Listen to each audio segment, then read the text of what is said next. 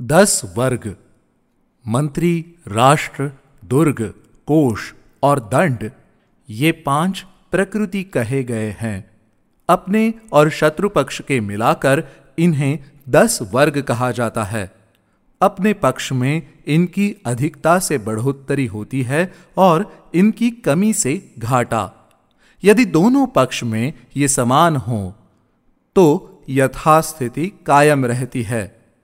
कोशस्योपार्जन रतिर यमवैश्रवणोपमहा वेत्ता च वृद्धि क्षयात्मनहा राजा को न्याय करने में, यम के समान और धन अर्जन में कुबेर के समान होना चाहिए।